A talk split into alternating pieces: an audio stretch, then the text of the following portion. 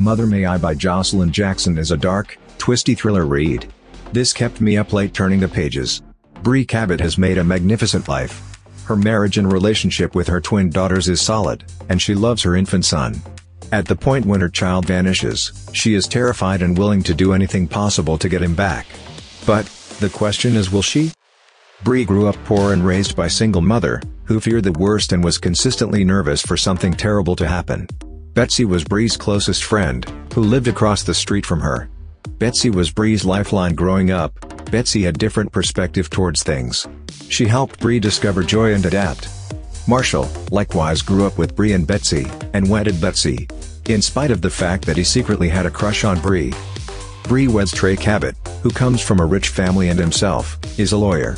Together they have three children, one infant son, Robert, and two teenage girls, Anna Claire and Peyton.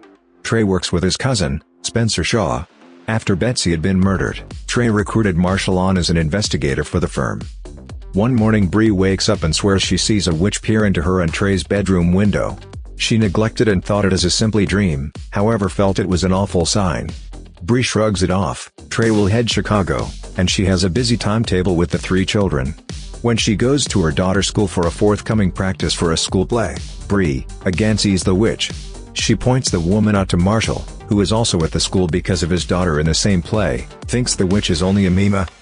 Bree chooses to go up to the gallery to notice the play practice when Peyton shows up and Bree wants to offer some motherly guidance. When Bree looks back to where Robert was dozing in his car seat, he is gone.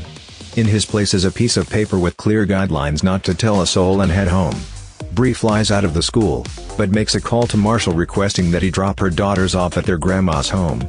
If Bree wants to see her child again, she needs to finish a task and she was being watched. Mother I by Joshilyn Jackson is full of suspense from the first chapter until the end.